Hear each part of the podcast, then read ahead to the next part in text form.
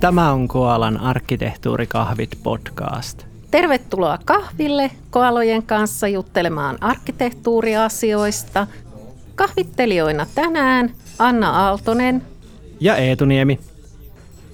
Viime podcast-jakso menikin kaljojen merkeissä. Saa nähdä, jaksoitteko kuunnella sen edes, että vähän itse tuntuu, että pikkasen erityylistä. Niinpä tässä päätimme, että palaamme perinteisiin, eli koalan mukavuusalueelle. Tänään aiheena on siis arkkitehtuuriväline. Pitäisikö meidän etu vähän kerrata, että mitäs ne välineet on? Sähän voisit vähän tiivistää, että mitä me nyt yleensäkään tarkoitetaan arkkitehtuurivälineellä.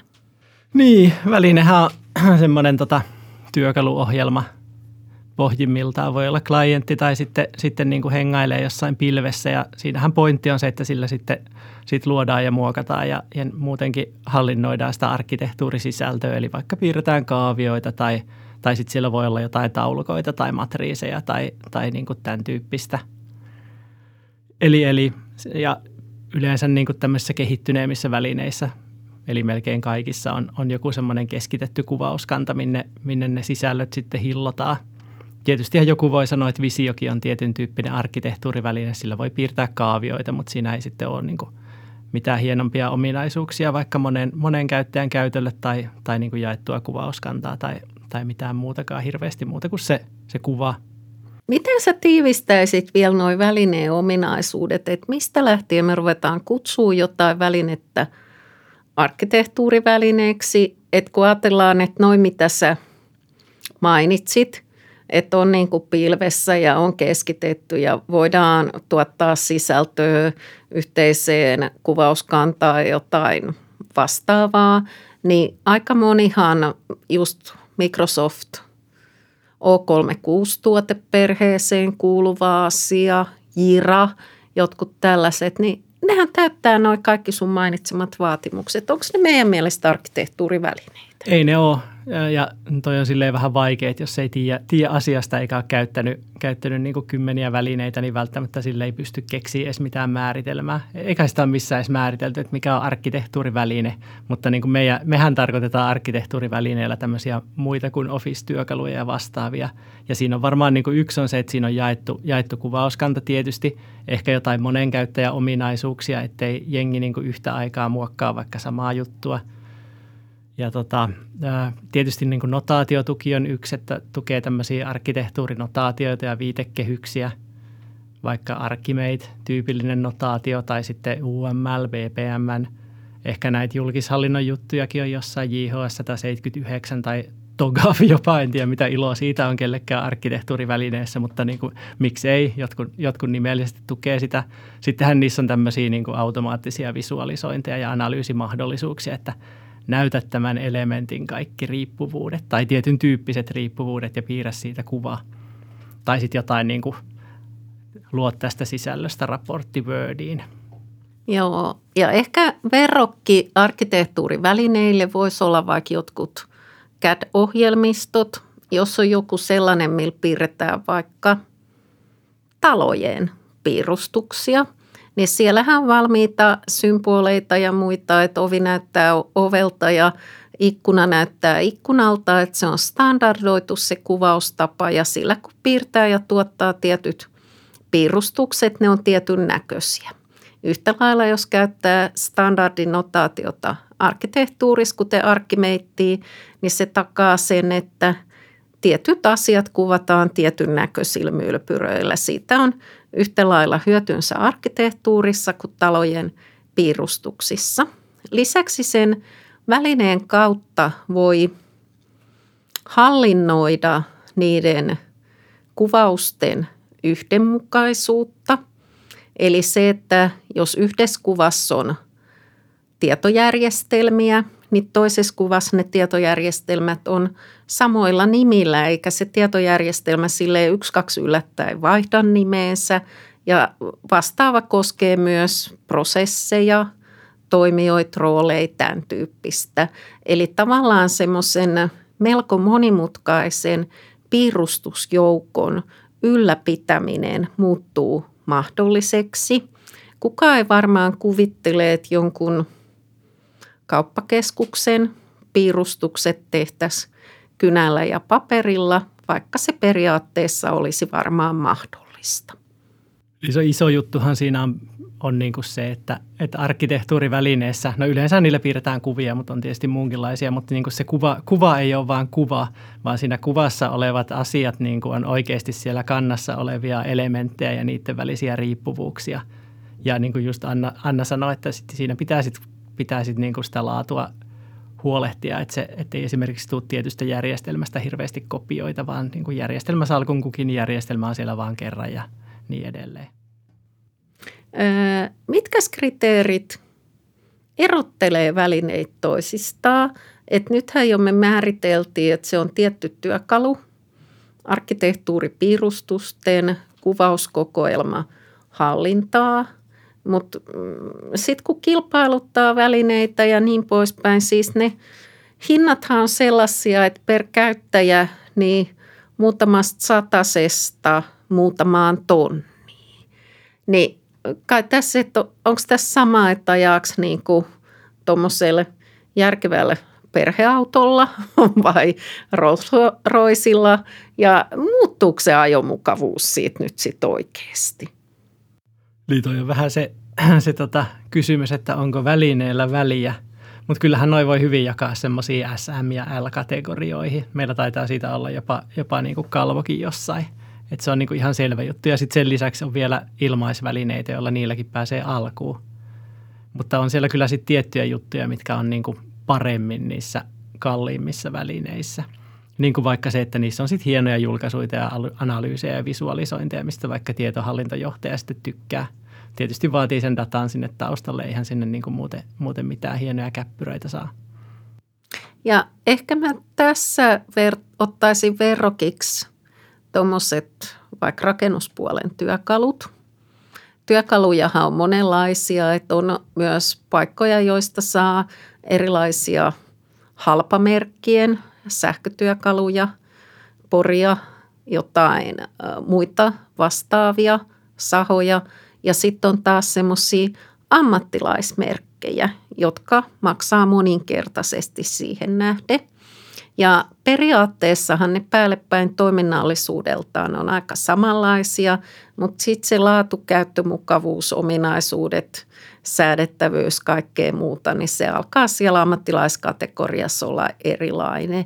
Niin tässä kohtaa mä oikeastaan niin kuin jaottelisin tätä silleen, että jos harrastelija rakentaa kesällä koirankopin pihalle, niin kai se nyt sitten riittää, että hankkii jonkunlaiset välineet ja ei nyt ehkä tarvi sitten kompressoria ja paineilma naulainta ja muuta, että voi ehkä sen verran naputella nauloja tavallisella vasarallakin, mutta sitten taas jos tekee tätä hommaa työkseen ja suunnilleen kokopäiväisesti, niin kyllähän silloin ne parempien välineiden kustannus – alkaa olla ihan niin kuin siedettävä ja jopa kannattavaa, että se säästää sitten työaikaa sen verran.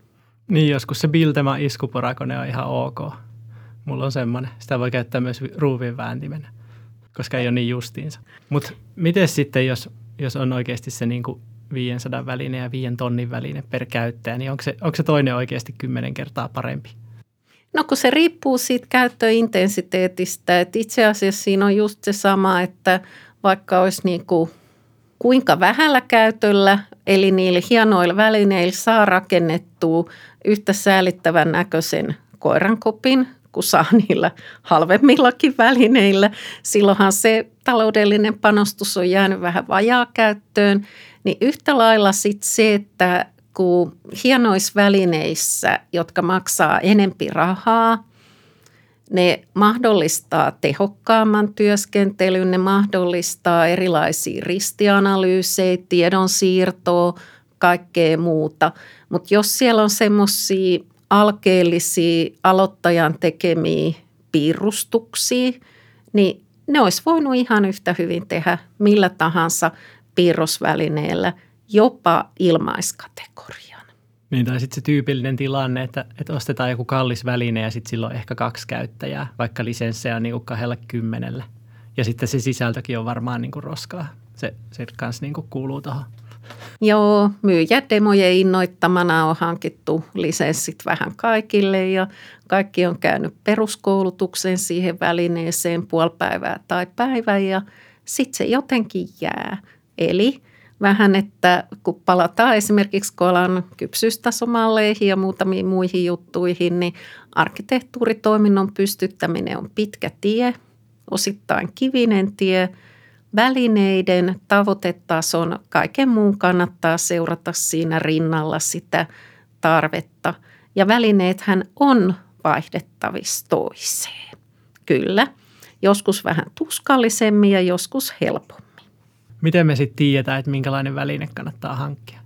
Aika laillahan me lähdetään siitä, että otetaan joko ilmaisväline tai sitten semmoinen edullisen kategorian väline – käytetään sitä jonkun aikaa ja katellaan, että rupeeko se käyttö yhtään vakiintumaa, laajentumaa vai tuntuuko että se hyytyy jo alkumetreille.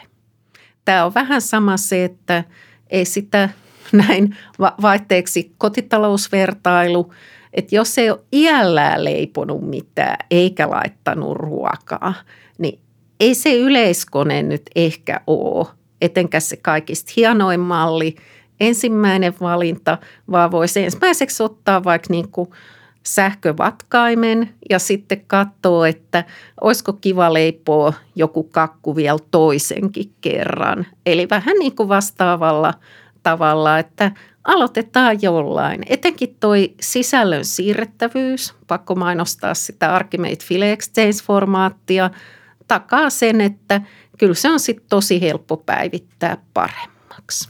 No miten sitten, jos ollaan niin kuin askelta pidemmällä ja halutaan oikeasti ostaa tai meidän pitää ostaa joku väline, koska se ei vaan riitä se ilmaisversio meille enää, niin miten sitten vaikka julkishallinnossa me saadaan meille paremmin, parhaiten sopiva väline tai sitten yksityisellä puolella, jossa on vähän enemmän joustavuutta siinä hankintaprosessissa, niin miten se, miten se niin kuin kilpailutus kannattaa hoitaa? julkishallinnolla tilanne on haastava ja siihen en edes uskalla luvata, että olisi jotain valmista ratkaisua, koska se julkishallinnon kilpailutusformaatti, eli jossain Excelissä luetellaan erilaisia vaatimuksia ja sitten siitä lasketaan automaattisesti laatupisteet ja jotain tällaista, niin kyllähän se välineiden kanssa on semmoinen kuolemanlaakso, koska ne vaatimukset, mitä mä oon nähnyt, on aina sen tyyppisiä, että pitää pystyä piirtämään arkkitehtuurikuvia. DA markkinoille ei ole yhtäkään välineet, jolle ei pystyisi ja niin edelleen.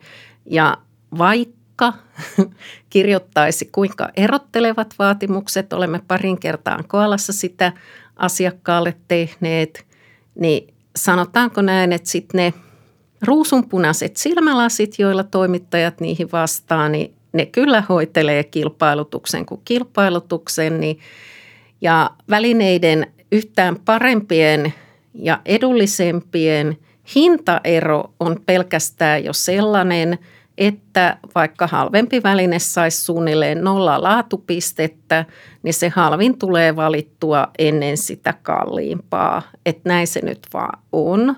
Miten sä Eetu kuvailisit tätä hankintaa yksityisellä puolella? Sehän nyt on vähän hauskempaa toimittajien välinedemojen ja muiden kanssa.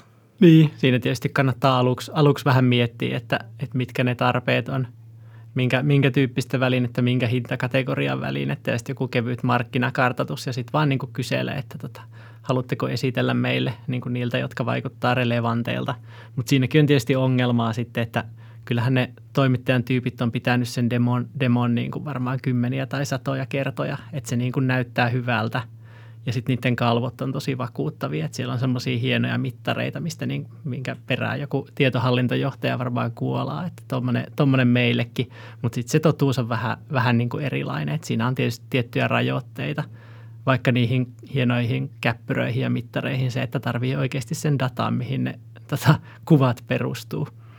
Mehän on joskus jossain valinnoissa tehty, että ne demot on enemmänkin fasilitoituja niille toimittajille kuin sille, että ne voi esittää vapaasti sen heidän kiillotetun aineistonsa.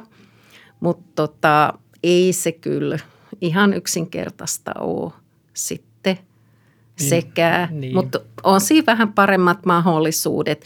Ja se täytyy sanoa, että välineen koekäyttö, etenkin jos ostavan organisaation kaikki käyttäjät ovat kokemattomia arkkitehtejä, niin koekäytön lopputuloksena on korkeintaan se, että joo, kyllä me nyt täällä pystyttiin piirtämään jotain perusarkkitehtuurikuvia. Tarkoittaa sitten suomeksi, että saatiin suunnilleen samat tehtyä kuin vaikka visiollakin. Niin tarvii olla aika osa, osaava arkkitehti, että se osaa testata oikeat asiat siitä välineestä ja siltikään kaikki, kaikki ei välttämättä tule esille niin kuin se, että miten se käyttäytyy, vaikka jos siellä on ihan törkeästi dataa. Mutta enemmän kannattaa ehkä välinevalinnassa miettiä niitä – meidän tunnistamaa kahta kategoriaa, että onko ennemmin tarkoitus mennä sellaiseen portfoliohallinnan välineeseen, mikä tarkoittaa, että tavalla tai toisella ylläpitää järjestelmäsalkkuu, palvelusalkkuu, prosessisalkkuu ja tällaista. Ja semmoinen yksinkertainen käyttöliittymä, jolla näitä inventaarioita ylläpidetään ja ehkä jonkunlaisia visualisointeja. Vai onko tarve semmoiseen projektien ratkaisujen mallintamiseen, jossa sitten perinteinen mallinnus ja arkkimeit tulee vastaan. Nämä on kaksi hyvin, hyvin erityyppistä tuoteperhettä ja näitä on hyvin vaikea käytännössä kilpailutuksessa vertailla keskenään. Tokihan niissä portfoliohallinta – välineissäkin on yleensä ominaisuuksia, että niillä pystyy piirtämään jotain kuvia, mutta siis painosanalla jotain kuvia, että sellaista mallinnuksellista arkkitehtuurityötä nämä ei kyllä tue. Onko toi niinku itse asiassa niin yksinkertaista, että piirtää vaikka nelikenttä, jossa toinen akseli on se, että et haluatko sen portfoliovälineen vai mallinnusvälineen ja toinen on sitten se hinta – S, S tai L. Mm, tai joku käyttöintensiteetti ja olisiko se paalukan koko sit hinta. Se voisi olla joo. Joo, hei. Pitäisikö meidän lopettaa muuten tämä kahvitauko tähän ja käydä rykäseen pientä koalan markkinointia, tuotekehitysmateriaalia. Tästä tosta. tulee kyllä niin kova konsultointituote, ettei mitään rajaa. Lähdetään, lähdetään tekemään. Joo, kiitos yleisölle, kun innostitte meitä tähän podcastiin tänään. Morjes.